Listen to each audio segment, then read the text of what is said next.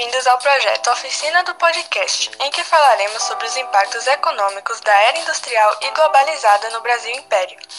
Este episódio foi construído por alunos do Colégio Oficina, para o projeto Oficina do Podcast, com foco principal nas áreas de Humanas e Linguagens.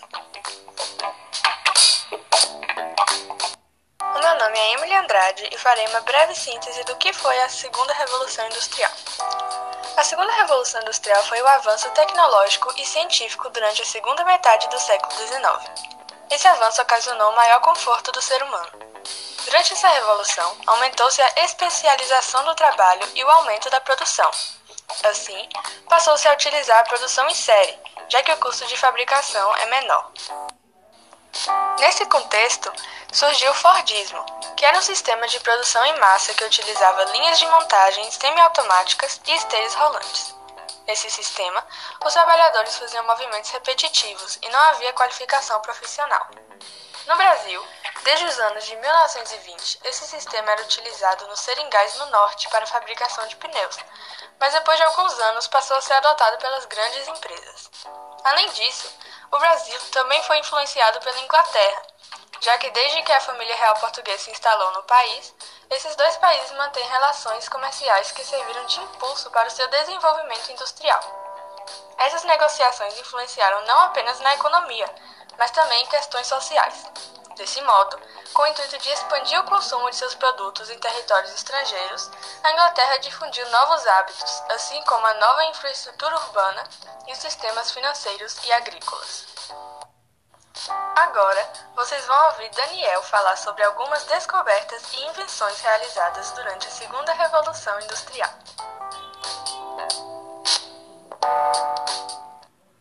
Entre as várias descobertas e invenções realizadas durante a Segunda Revolução Industrial estão novos processos de fabricação do aço, permitindo sua utilização na construção de pontes, máquinas, edifícios, trilhos, ferramentas e até alguns outros objetos mais simples. O desenvolvimento técnico de produção da energia elétrica e a invenção da lâmpada incandescente, que apesar de não ser a melhor alternativa de iluminação hoje em dia, naquela época da Revolução foi algo muito inovador.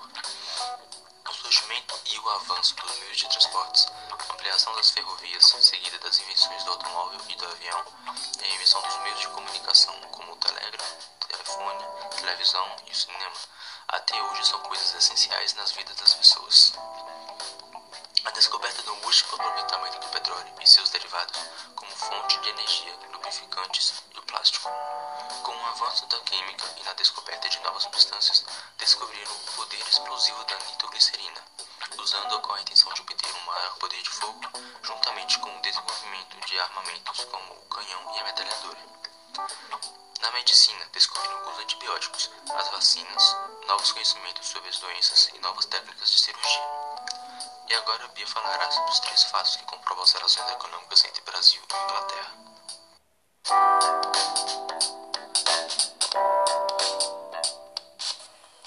Para esclarecer a atuação dessa grande potência, a Inglaterra, no Brasil, citaremos três fatos para comprovar essa relação. Em mil oitocentos e oito, a família real portuguesa chega ao Brasil fugindo de Napoleão, escoltado pelos ingleses. Uma vez no Brasil, os portugueses precisavam manter suas mordomias. Assim, abre os portos às nações amigas, favorecendo em especial a Inglaterra, por causa da dívida aos cofres ingleses.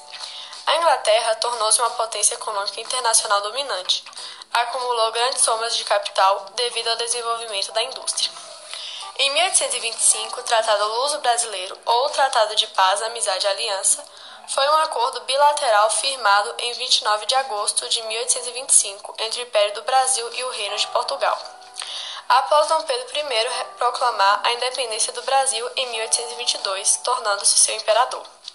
Dom João sexto, em Portugal, exige uma indenização de dois milhões de libras esterlinas para aceitar essa independência, dinheiro que é transferido para a Inglaterra com a finalidade de quitar a dívida de Portugal com a Inglaterra. Em mil oitocentos e sessenta e quatro, Guerra do Paraguai, a Inglaterra financia o conflito entre Brasil, Argentina e Uruguai contra o Paraguai, porque queria passagem para o Oceano Atlântico, interessada em manter o controle sobre o Paraguai, o único país da América que ela ainda não tinha controle. Assim, a importância do Brasil para a Inglaterra é ampliar seu mercado consumidor e fornecer matéria-prima, pois era interessante para a Inglaterra a independência das colônias portuguesas e espanhola.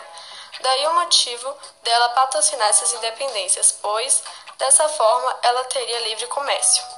Portanto, podemos perceber o quão atuante era a Inglaterra no mercado brasileiro, já que lucrava vendendo seus produtos industrializados para o Brasil no contexto da Segunda Revolução Industrial. Destarte, pode-se dizer que esses laços econômicos impactaram o Brasil industrialmente e, como consequência, incentivou um empreendedor que desenvolveu de forma significativa a economia no Sudeste brasileiro. Agora, Emily vai falar a relação entre o empreendimento do Barão de Mauá durante o Segundo Reinado e a Segunda Revolução Industrial.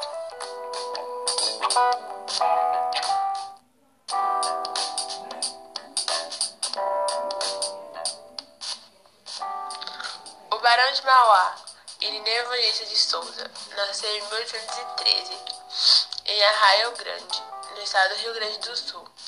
Ele foi barão, depois de Visconde de Mauá, foi um banqueiro, industrial e político brasileiro, que foi impulsionado pela Segunda Revolução Industrial.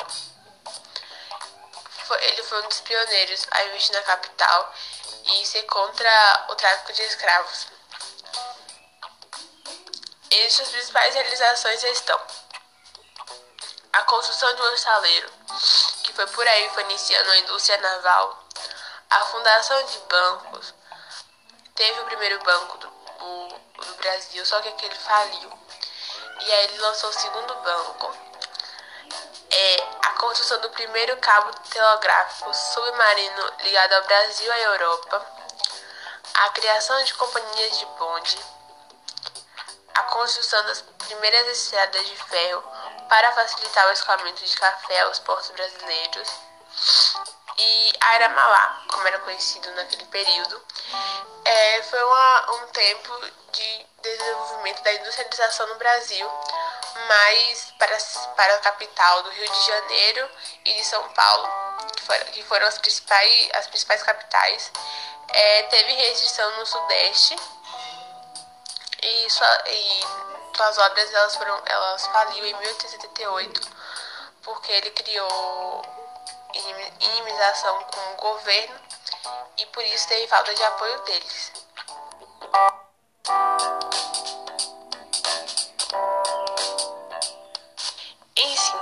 A Segunda Revolução Industrial foi o processo de intensificação das indústrias no mundo. Os produtos manufaturados que veio da Inglaterra tiveram grande influência na industrialização brasileira, já que o Brasil era um país agroexportador e dependia desses laços econômicos. Após a vinda da corte portuguesa para o Rio de Janeiro em mil oitocentos e oito, essas relações foram consolidadas em mil oitocentos e dez com a abertura dos portos às nações estrangeiras. O surto industrial ocorrido em São Paulo e Rio de Janeiro durante a Era Mauá foi uma consequência desse período.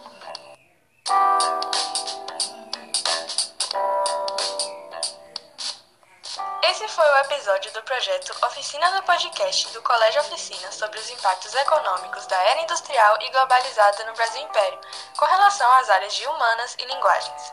Agradecemos por ter nos escutado e esperamos ter lhe ajudado um pouco mais. Até a próxima!